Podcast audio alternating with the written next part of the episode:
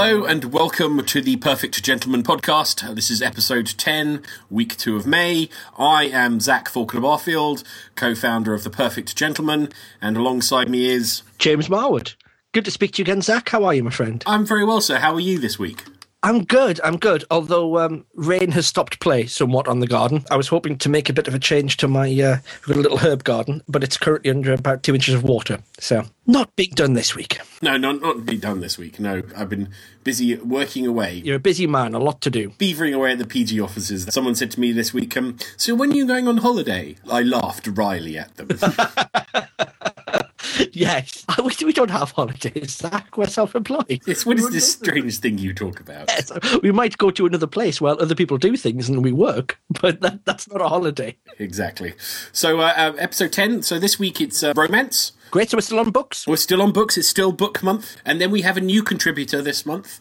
Uh, we have Grant Harris, who is now our news from Washington. Excellent. Look forward to that. I've not heard Grant speak yet, so that'd be great. He's a lovely chap. He'll be giving us news from Washington, D C. Splendid. The capital of, of our American cousins. So that, that's this week's. I suppose we should kick off, really. Sure. So literary romance. Well, yes. I just, I was thinking, as it is our, our book-themed month, I was trying to think of what some we should do for romance for this month. And I thought, well, mm-hmm. why don't we pick some books that um, we gentlemen should read to enhance our romantic natures and understand what great romance is? I think that's a great idea. So I, I've picked a, a little handful of, of a selection. Some classics, some uh, modern. They are uh, a little... Um, different sometimes, but they're pretty good. So I, mm-hmm. and I have actually weirdly read them all, which is quite surprising.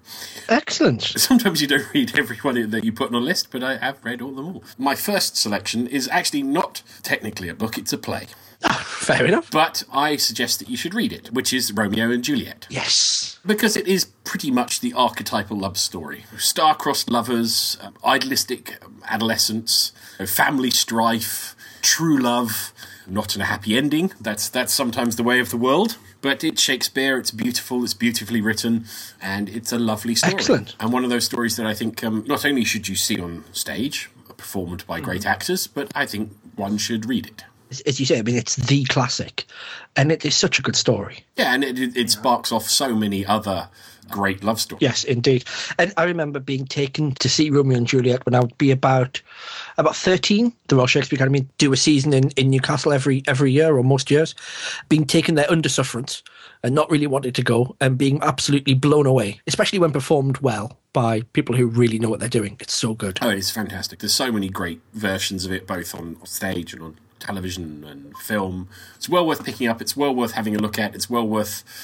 Well worth reading. Yes, good. And so what else do you have, sir? Go from sort of historical novel, you know, um, to a more recent one. A, a favourite of many uh, ladies. It was made into a movie, which is Nicholas Sparks' The Notebook. Ah, yes. It was a very popular movie adaptation. A story about love's endurance. It's a start as mm-hmm. a teenage romance. Years later, they're reunited, um, and it's told from a historical perspective. But it's a beautiful little novel. It's a true love story, and it's a love story over time, which great love stories yes. generally should be, I think. You know, love stories need to be set in a sweeping grandeur. Mm-hmm. Would be a, a great one to read. And then talking about sweeping grandeurs, one of the greatest love stories is uh, uh, Boris Pasternak's Doctor Zhivago. Oh, yes. So a sweeping tale of, of Russian love. Uh, Yuri Zhivago is a medical doctor and a poet during the nineteen seventeen Russian Revolution, and he's married to the aristocratic Tonya, uh, but mm-hmm. falls in love with the nurse Laura, and it's set in that war time of great change in Russia, written in that wonderful Russian way. It's a beautiful uh, book. Um, and uh, was made into a very famous movie with uh, Omar Sharif in the lead. Fantastic film. It's a great sweeping romance mm-hmm. novel to read. Definitely one of the ones to go for. I've written that on my list. I've seen the film, but I've never read the book. I shall remedy that.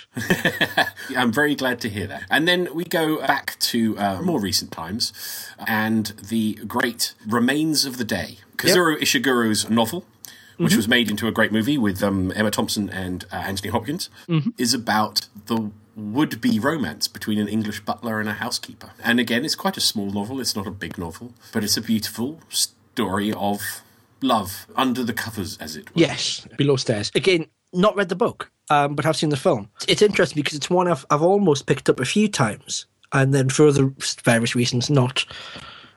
not read. But I'll, I'll put that one on the list also. I like this. This is this is very good.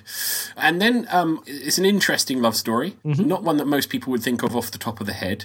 For me, it is a love story nonetheless. It's Victor Hugo's The Hunchback of Notre Dame. Oh, okay. Yes. So it's the love between uh, Esmeralda mm-hmm. Uh, by mm-hmm. and Quasimodo. Sure. It's one of those interesting ones to have a look at, and it's set in Paris, in well, it's set in the fourteen hundreds, um, but it's written by Victor Hugo, who is a nineteenth century novelist, great literary hero of France, well worth having a read, one that uh, is a little unusual. It's something that gets referenced a lot in culture, and obviously there have been films and the Disney film and all that sort of thing, but the original story is much more textured and much more nuanced. It's, it, it's yeah. a love story at the end of the day. Yeah. It's, it's the Beauty and the Beast, which we, we talk about all the time. That's an interesting one to go with. And then a more modern novel, uh, which has now actually been made into a, a T V series, which is called Outlander, Diana Gabaldon. Uh, it's a series of books, but the first one is called Outlander. Um, and it's an interesting book about a woman who has uh, married in, in the modern era and then has a, a time-travelling romance with a gentleman in the Jacobean past. So uh, an interesting read, gentlemen uh, of different eras and how they mm. act and how you can love more than one person in different yeah. ways. Another good choice. That's great. And then my final choice is a true classic. Pride and Prejudice. Okay, yes. Probably the, the, the great example of, of Jane Austen's work. Pride and Prejudice has been made into various T V shows, movies, and various spin-offs, including one with zombies. But it is uh, a true classic romance tale. Everything Austen does is, is beautiful, but no, Pride and Prejudice is a, it's very special. Those are my sort of romance books to read if you're a gentleman and you want to sort of get some classical romance in. I was sent something earlier today, which is somewhat related to Austen. My friend Helena sent me this Jane Austen bingo, which I don't know if you've seen. I haven't. It's great. So imagine a, a bingo card, and in each of the different sections it has things that may happen to you if you were a character in an Austen novel, such as you were in a garden and you are astonished. uh, you once took a walk with a cad. Oof. I know. Your father is absolutely terrible with money. No one has ever told him. And it's it's all these tropes from, from Austen. It's, it's gently poking fun, but there's nothing quite like Austen, especially for romance, I think. Do you, do you have any ones, James, off the top of your head? I have a book that I read a little while ago, and it was actually, I, I found it on a on a train, and someone had, had, had left it. And I was the only one in the carriage, so I couldn't find out who owned it. But it's called uh, The Spymaster's Lady by uh, Joanna Bourne. It's kind of historical adventure, theatrics, almost if you imagine John le Carré meets, I don't know, Daniela Steele or something. It's the first in a series, and I think there's been maybe half a dozen or so of these. But it's about a French spy, young lady, Annick Villiers, who is called the Fox Cub, and her rivalry, adventures and sort of romance with Robert Gray, the British spy master, all set during Napoleonic era France. It's fascinating. It's not Austen, but it's a great read, a lot of fun. It was good enough that I had to get prompted to get off the train because I hadn't realised we'd pulled into London. And that is always a sign of a good book. Indeed, yes. Excellent, excellent. Well, if you've got any recommendations, uh, suggestions, comments about uh, what we're talking about on the books today or any other romantic books um, that uh, you would add to our list, please drop us a line at inquiries at the perfect gentleman dot t v or contact us through any of our social media channels, Instagram, Twitter, Facebook, um, and it's the P Gentlemen. Uh, we'd be delighted to hear from you about this or any of the other topics that we cover on the podcast or suggestions for future podcasts. Absolutely, yes. Our wonderful partners, the Cravat Club, provide luxury silk cravats, scarves, and pocket squares, designed and handcrafted in England. So complement your style with a touch of sartorial elegance with these one hundred percent silk cravats, scarves and pocket squares, which are an ideal addition to evening or day wear for a sharp and refined look for the distinguished gentleman. Head on over to their website w w w dot cravat dash club dot com to grab yours now. Where are we off to now? We go to Washington, D C. We have a new uh, contributor in uh, the great form of Grant Harris, who is a stylist in Washington. He's going to uh, give us some update from Washington, D C. And he and I have a little bit of a conversation, and uh, uh, we shall go from there. Hi and welcome, and I am delighted to uh, be here with Grant Harris from Washington. Hello, Grant. Zachary, how are you, sir? Pleasure to be here and looking forward to our conversation. Oh, it's a pleasure, sir. It's a, it's a great honor to have you as one of our contributors. Um, uh, thank you very much for being part of the uh, Perfect Gentleman journey, as we say. Of course, it's always a journey to be a gentleman. It's a long one, uh, but it's uh, worth the effort. Exactly, exactly. Yeah, it's always it's a never-ending journey. Oh yeah. So, um, tell us a little bit about yourself and, and what you do and what you're up to and and what you're doing in Washington. Certainly, I am a Washingtonian by heart and by trade. Uh, I'm founder of Image Granted, which I founded back in two thousand nine, and I am a uh, menswear consultant. Uh, I know people use that word uh, a lot in general. Uh, but I work with individual men and corporations to help them uh, plan, pursue, and achieve their personal goals, and specifically in fashion. Uh, along with that, I'm a writer, uh, a bit of an author, uh, a bit of a traveler, uh, more so recently in my mind than physically, but uh, always traveling somewhere, either through my writing or through speaking. Uh, I spend a lot of time doing things such as this, uh, having conversations with gentlemen like yourselves and organizations like yourselves, in order to improve the lives of other men uh, who are interested in being better. Uh, and I have a personal motto or a personal goal that I try to be one percent better every day. Uh, so if I can share that with uh, organizations like The Perfect Gentleman and your audience and mine, uh, then I'm a happy man.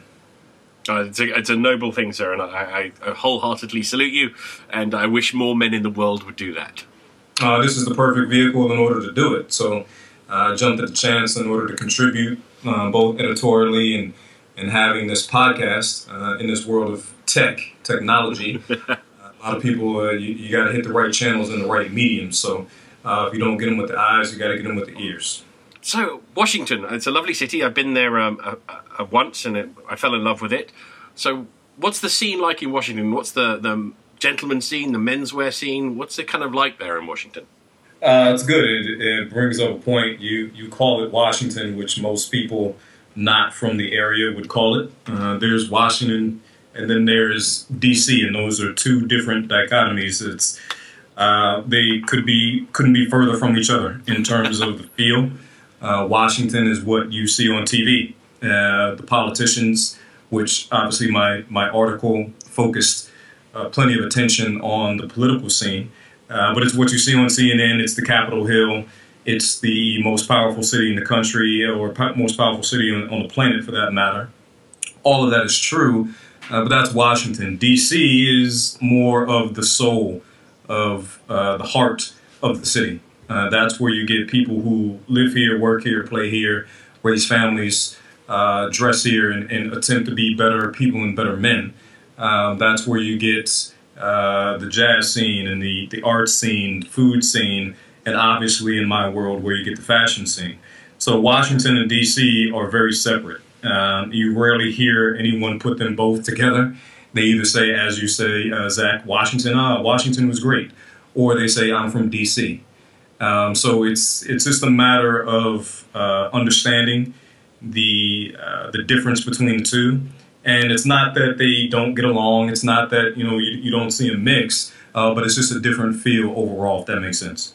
No, no, no. That, and thank you for that, because I, I, I always good to learn local uh, local lingo and, and make sure that we fit in. So uh, I shall not make that mistake again.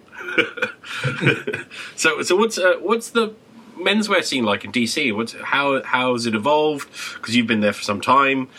Tell us a little bit about what's going on in D C. Yeah, D C is one of those cities where people, and people meaning uh, businesses, uh, they want to come because they it's on their list of the next spot to open a, a, a, a boutique, either an individual boutique or open a chain. Uh, it's on the list because they see it as, like I said, the most powerful city in the world. Uh, you have men who wear suits, uh, but they also see it as a breeding ground. Um, because there is a lot of work to be done on the D C fashion scene. Um, as you can, as you can guess, it is not the fashion capital that New York or London or Paris uh, have been for hundreds and hundreds of years. um, but there's a lot of opportunity here. So they see it as, and there's there's many pockets of, of Washington and D C where you get different looks and different fields. So there's opportunities for different types of businesses to establish themselves and use this not only as a testing ground, but a proving ground. Um, so in the last three to five years, there have been dozens on dozens of brands, both small and large, both unknown and, and known outside of the city, that have made a presence in D C. And that presence can either be through uh, brick and mortar retail or pop-up shops, um, these types of examples. Um, overall, I think that the scene is growing. I think it's maturing in terms of not only the options, but also uh, the attention that is brought, or that is uh, that is illuminated from the inside out of the city. Uh, D C is a place where people are proud to be from. Also, it is a very transient place, but the people that are from here are happy to say, hey, I'm a Washingtonian. And in that vein and in that right, they take the opportunity to shout out and say, hey, yeah, we, we have this particular brand here, or we're doing this uh, here in D C, and it's, and it's on the map. So it is very much uh, a scene that is maturing and growing, especially over the last three to five years. I can name dozens of brands that have tried to make a presence in, in D C. Uh, so I'm happy to be able to have seen all of that, uh, help brands come in, uh, because they come to me and they ask me for my opinion. Uh, where do you think we should set up shop? Uh, what type of staff uh, should we have? These types of things, which I'm obviously glad and honored to to help uh, and and and uh, and move them through their process. Well, that's great. Is, I mean, I don't know about, is there any D C own brands? Is there kind of things that you kind of go, that's a D C brand that you kind of know and like and love? Uh, for for men outside the area, they wouldn't know much. It used to be many years ago, uh, and me, I'm a classic menswear kind of guy. Uh, I like a good suit, good shirt, and a good tie. Uh, not that I'm against the streetwear and all of that, but for me, that's what it is. So a brand like Britches uh, was was made homegrown in D C. Uh, they're on the they're on their way back. Uh, Britches used to be the place where you went and got that classic look. Uh, unfortunately, they had a lot of business troubles. They about uh, twenty years ago, they went out of business. But over the last year or so, there have been whispers that they are coming back into business, which is great uh, because it was a stalwart in, in the D C scene. Um, now, uh, nowadays, uh, Paul Stewart is one of my favorites.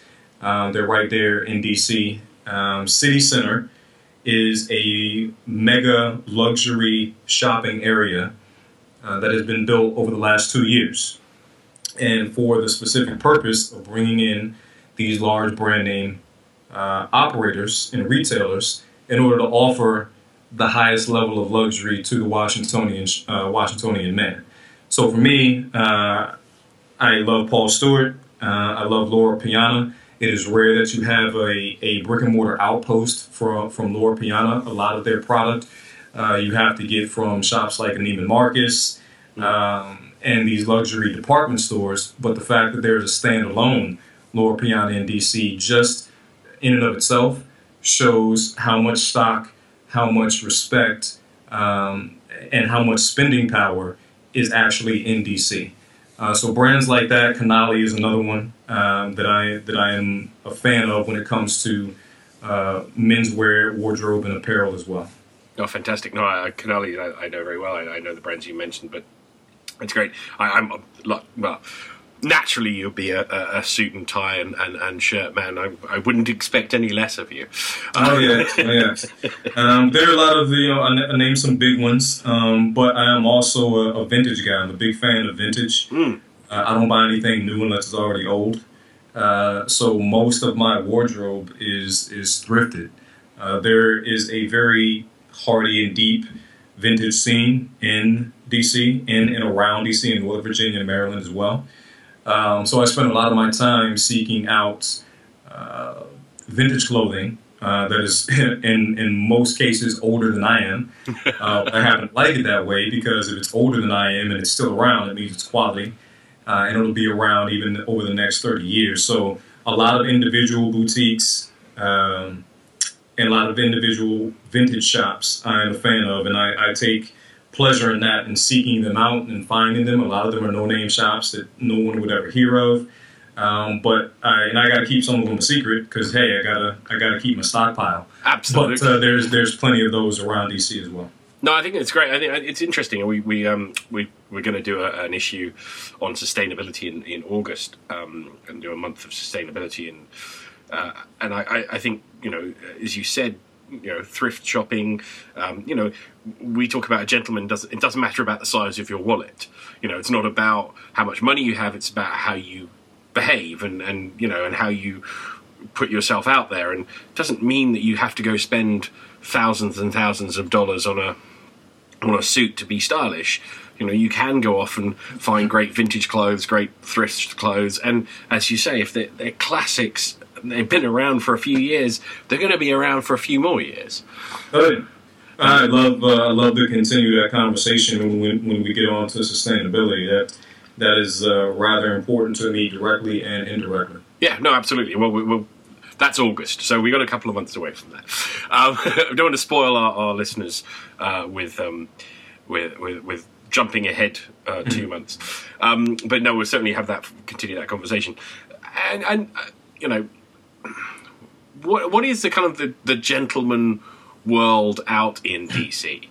I mean, it, it, it's an interesting thing, as you said, talked about in your article about politicians not being the greatest exemplars of, of gentlemanliness, um, and that's true here as well as there. But what about the rest of the the men in in D C? Right, uh, you know, I, I started with the politicians because it just happens to be serendipitous that we're in the middle of this presidential race uh, that no one has seen lights of before. Uh, so I kind of slid down the ladder from the politi- from the um, political side.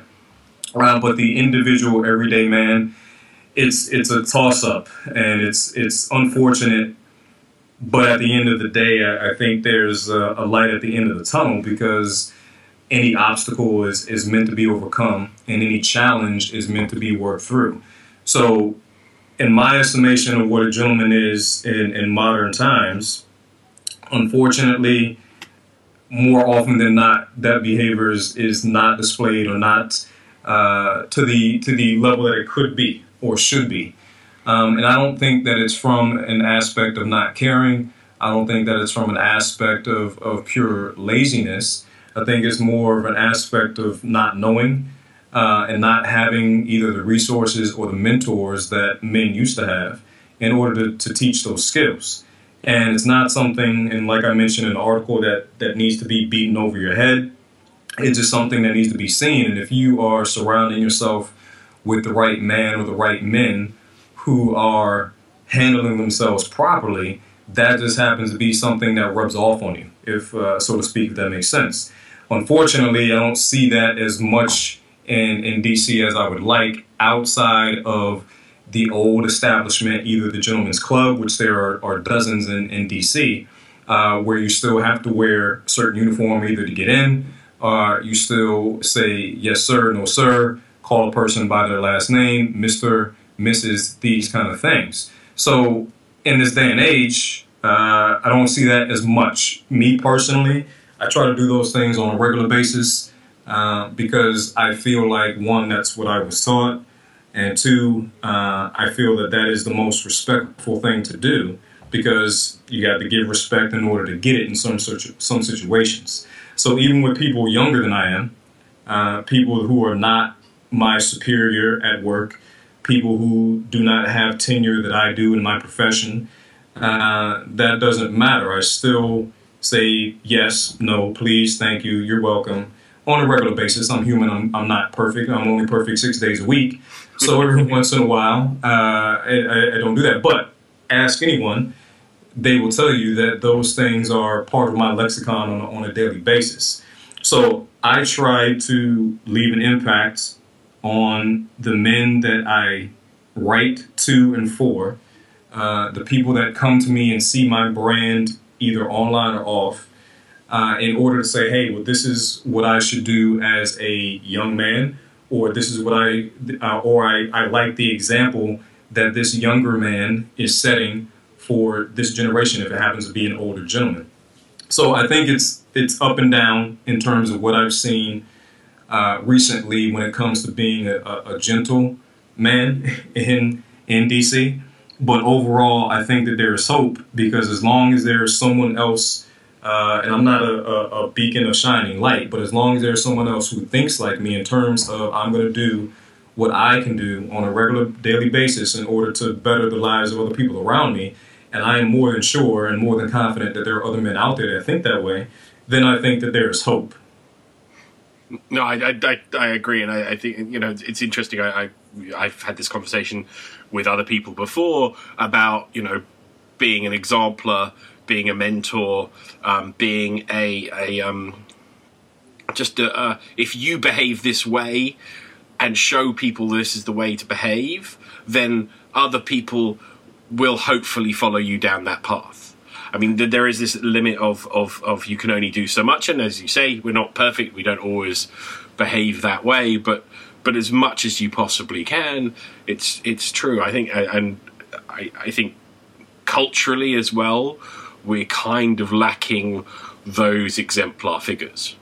If we, yeah, sorry. It's, it's not uh, you know from from the television that children are watching to teenagers that are watching these kind of, and it's it's the tech era. Um, they aren't reading things that they used to, to read, uh, you know, from, from classic novels. And a lot of the example that I've gotten, not only from upbringing in terms of, of people, but are the, the cultural things that I try to expose myself to, and the other people from other cultures, and just learning about the customs in other cultures will help you uh, respect your own culture more. Anything from uh, how you tip when you're traveling to uh, how you greet a person in business. Are you shaking their hand? Are you giving the card with two hands? Uh, how many times do you bow? These types of mannerisms uh, show a level of respect outside of obviously how you present yourself through dress. I'm just talking about the manners, uh, the way you speak, uh, your temper. All of these types of things go into being a gentle man. It's not just that you say yes and no and thank you and please. It's also understanding uh, the time to step forward and say something and speak up, the time to take a step back, uh, fighting that battle or not fighting that battle, uh, falling on the sword for your fellow man or, or not. Those types of things encompass overall the the three hundred sixty degree of what it is to be a gentleman. And I try to read uh, the examples and watch the examples and listen to the examples of men who are doing this on a regular basis, and try as much as I can without, uh, and this is, a, this is an important thing, Zach. It's not only implementing these things on a regular basis, but you have to understand the atmosphere that you're in and the comfort level of the other of the other person or the other people. So you can only meet them where they're ready to meet you. So if you take it to another level, whatever it happens to be in terms of either your mannerisms or your discussion, and this goes back to dressing, and I've made this point elsewhere in dressing, and I and I have fought this battle personally and professionally, the the and I'm I'm coming around to it. The art of dressing well is is making sure that, one, you are comfortable, but other people are comfortable around you. If you're comfortable and other people aren't comfortable around you, therefore, you are putting other people in an uncomfortable situation, and therefore you are not being a gentleman, in my estimation, at that point in time. So you need to be comfortable with yourself, of course, because you're a person, you have a soul, you have a life. It starts with you. But the other people around you need to be comfortable. So I always say with my clients in dressing, if you are comfortable with what you're wearing and everybody else does not feel alienated with how you present yourself, then you know you have attained a certain level of, of style, because you can please yourself and you can please other people around you. Now, take that across the fence to how you uh, interact with other people. If you are comfortable with your interactions in terms of you saying yes sir, no no ma'am, and, and, and so, so forth and so on, and the other people around you either accept that or they are not taken aback by that, then you know you have reached a certain level of gentlemanliness, and then you can attempt to go on to the next level. Does that make sense? No, perfectly, and I, I wholeheartedly and totally agree with you. It's, it's, it's lovely to hear someone echo our sentiments uh, so clearly and uh, um, uh, and beautifully. It, it's so true, and it, it's one of those things we talk about. There's a there's a uh, um, a story we tell all the time, which I won't bore you with now, but about, you know, uh, one of the British kings and, and making other people feel comfortable. We, we tell it in, in the event and, and at various different trainings. Um, but it's it's about that thing. It's about being a gentleman. It, for me, the simplest, someone says, what's the definition of a gentleman, is it makes it makes other people feel at ease. That, yes, that, that, and that's, that, that's, that's the goal, whether you're married or yeah. girlfriend or boyfriend, it doesn't matter. It's about making the other person at ease for the maximum amount of time that you can. Exactly. And uh, that's how you how you get through life. And that that requires, just like when you drive a car, you can either jackrabbit on the gas real hard and real fast, and you're going to jerk people's necks, and you can stomp on the ga- on the uh, brake real hard and real fast, and somebody's going to go through the windshield. Or you can let up off the gas and just pull your foot off, and slowly inertia will slow that car down. And then when you're ready, you can slowly push back. And the car ride at, and the travels at that point are comfortable. They're smooth. There's no herky-jerky. It's the same with your mannerisms. If you are greeting someone the proper way, uh, the, the greeting of the day. And I used to be uh, coming up as a younger lad, as you may say in, in uh, England, Uh, I abhorred saying good morning. I didn't like saying good morning when I woke up. I just didn't feel like speaking. I didn't want to talk to anybody. I wasn't a mean person. I just didn't want to speak as soon as I woke up. And as I grew up and I went to military school, it was part of the rules, regulation, and policy that you give the greeting of the day. Good morning, good afternoon, good evening, and or good night. So I learned quickly to get over that, and now it's one of the joys of my life. I ask anyone in my family, it's one of the joys of my life to be able to wake up and say good morning or give the greeting of the day. Um, and it makes everyone feel comfortable when they wake up or before they go to sleep. So these are the types of things that I've seen in my personal life that I try to um, try to illuminate over to the professional and the social side. No, absolutely, and I, I grant it to. It's a great pleasure to, to, to hear you say that, because it, it's so uh, enlightening to hear someone else say that, what we keep saying all the time, and how important the little things are. And, and we try and emphasize it's just those little things. It's saying good morning to, you know, the chap in the street that you, you see every day, or the homeless person, or whatever it is in that interaction, is that those small, tiny things make a huge amount of impact. And and as you and you start to feel better, and then other people start to feel better, and that that sort of exponential uh, feeling starts to go forward. But also, you're helping people be more polite and more considerate for others, and that's the fundamental underlying principle of all the things we do and all the things we teach um, here at The Perfect Gentleman. You know, it's all about, the bottom line is all about respect. Yes, and. You know, I hope when uh, when my time is up here, I never want to uh, look at the negative side, but it's a reality. We're not all going to live forever. Um, and I routinely think, you know, what would people say when I'm no longer here? I spend more of my time thinking, what will people say about me now that I am here? But I hope that one thing that people would say about me is that uh, that he's a gentleman.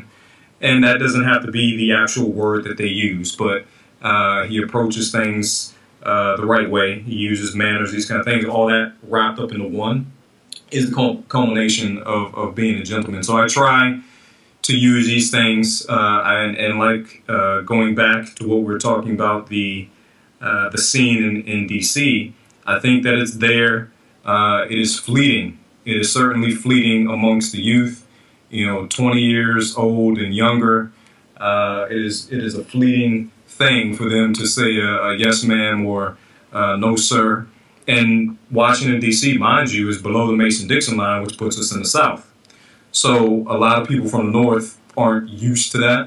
Uh, I'm not saying that people in the North don't use those uh, uh, types of terms, um, but being from the South, maybe uh, we have a little bit more predilection to use those terms. But I feel like it doesn't matter if you're from North, South, East, West, that you should be able to show a level of respect in your uh, personal mannerisms, in your discussion with either a superior or someone who's younger, showing them that example or deferring to them when it comes to that in terms of their superiority. No, absolutely. And, and, and you know, the the, the um, archetype of the, the Southern gentleman is still strong. I mean, that that that, that feeling that the South has more manners uh, than other parts of the of, of the Americas is still here. You know, it's that, that thing. Why is the British gentleman so strong? It's it's part of the culture and it's part of the uh, the underlying fabric of the of the country in question. And I think the Southern gentleman is still that underlying fabric of of, of the South. Uh, and, and oh, I, we've got a way to catch up to uh, to London and and, and your manners, but uh, yes, I think. I take pride in, in being a Southern gentleman. I'm not from the Deep South. I'm not from Georgia and Alabama or Mississippi, these types of, of areas. But uh, I do take pride in, in being a Southern gentleman. And I think that it's more of a mindset than it is of a geographic location. Yeah. Uh, you can be a Southern gentleman uh, in California if you want to be. Uh, it's just in terms of, of the approach. And um, there are certain things that Are, are like nails on a chalkboard when it comes to manners for me. And I have to, over the years, I've had to learn when to say, hey, you need to improve that, or let it go and let it be, because it's not that serious. Uh, so I work on those things, like I said, with, with pushing the gas and letting up off the gas pedal on a regular basis. I have to ask, so what's one of your nails on a chalkboard uh, manners problems? I've, I've spent uh, in many of my uh, jobs and, and over the years, in many professions, I've spent some time teaching, and especially working with the younger children. It's few and far between that you see a teenager that uses the word yes or uh, no. Uh, I really don't like it when young people uh, respond to an adult uh, with what. Uh, it is one of the most disrespectful things, I think, Uh, on the planet, but I don't raise all of the young people, uh, and I'm not always in a position to correct them, um, but it hurts me every time I hear it. Uh, if I can, and especially since I take the time and the effort, when I speak to young people, I say yes, and I say yes, sir, and I say no, ma'am to them, even though I'm an adult and I don't have to, I do it to them as an example. Um, that's in my own home personally. That's in my profession. So it's less of, oh, you uh, said this this time. I try to keep that example. Um, but it's one of those things. Uh, if if someone calls my name, nine times out of ten, I'm going to say yes. Uh, it's just something that, one, I was grown up with, and it just it just irks me. Um, other things from an adult perspective, uh, that men uh, overall in general, Uh, they have this way, and this is not just D C, um, but they have this way of, when you see a man and a woman, the woman, no matter where they're going, grocery shopping, what have you, is, for the most part, uh, done up. Makeup, dress, heels, all this kind of thing. The man, no matter where they're going, movies, grocery shopping, he is not in his best. Most of the time, the lady is in her best. Most of the time, the lady is in a position she's she's presenting herself the best she can at that particular time. Most of the time for men, not that way. And I look at couples all the time, and I'm saying, well, why is she going through the effort and he doesn't put in the effort? It's not that, hey, uh, I think that my style is better than yours. It's that, why didn't you put in the same effort that your partner or the person you're with at the moment put in effort? So that irks me, and it, and it has less to do with just the clothing and more to do with the mindset of, why would you not put in the effort to look the best for the place that you're going? I'm not saying wear a three-piece suit to the grocery store. That's idiocy.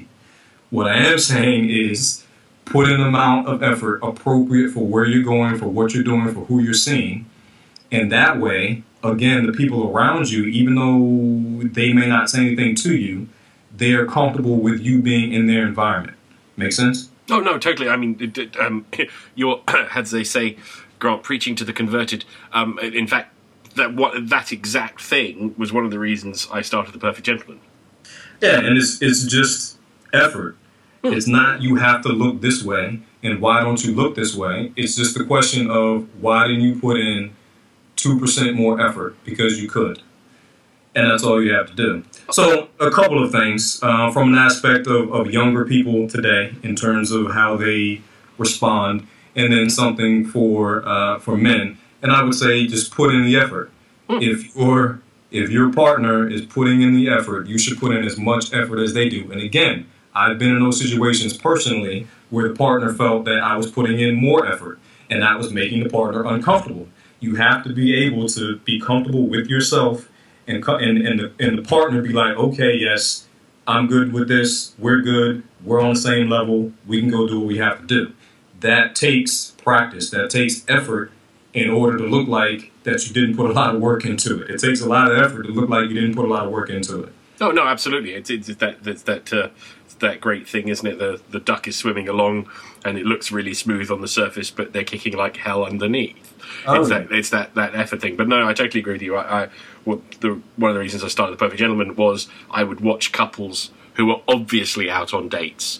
And she, as you say, she would be dressed up, she would have made an effort and all that sort of thing, and then the guy looks like he's just fallen off the couch. And yeah, I would yeah. I, and I would almost physically want to get up and slap them. Just because, you know, it's that you're not, as you said, you're not respecting the the, the event that you're at, right, which is a date, and you're not respecting the person that you're with. You know, and that for me just irks, and like you say, irks me, and it, it It frustrates me no end as well. It's just one of those things where you just think, when was the when was the turning point that we lost as men uh, that thought process of actually I need to make an effort? Yeah, and uh, it's it's disappointing, but again, this is why uh, people like us exist in our profession.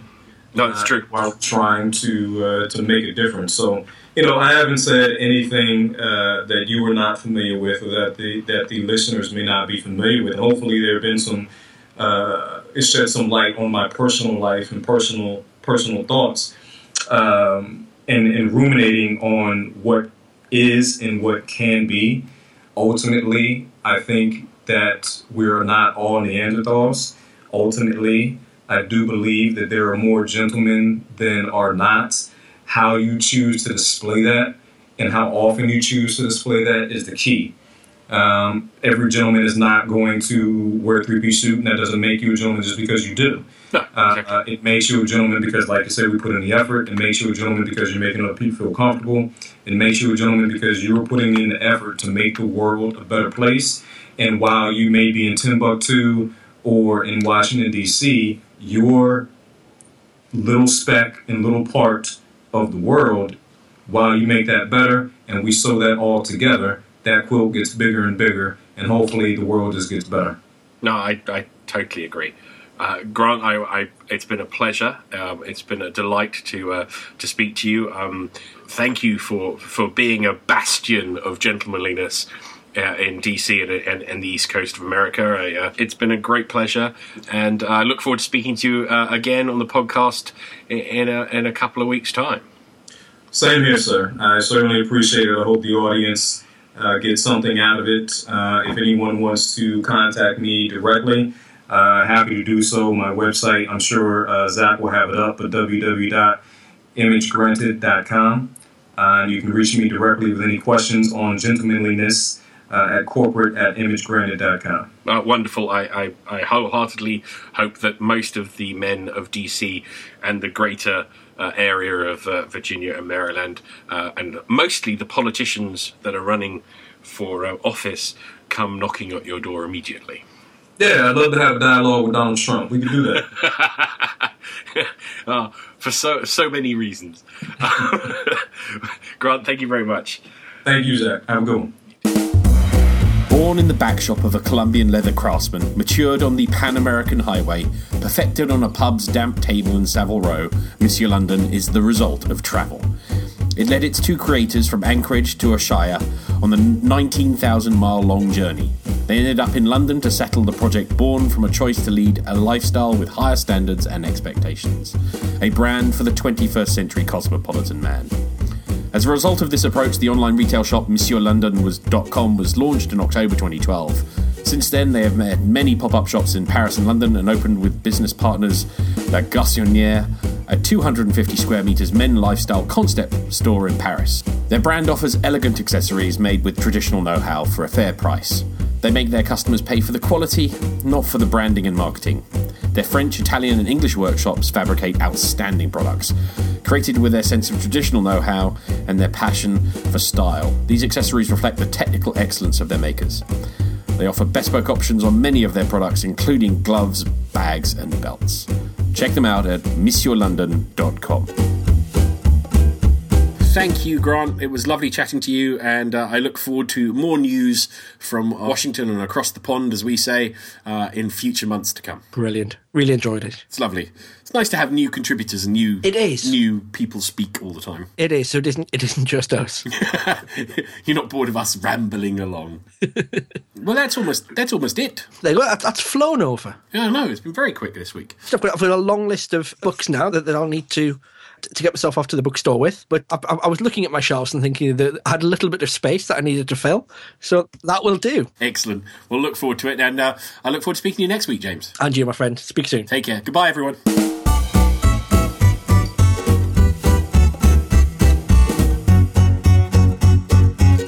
This podcast is brought to you by the Perfect Gentleman Group Limited and was edited by Andy Nichol at the Pistachio Palace.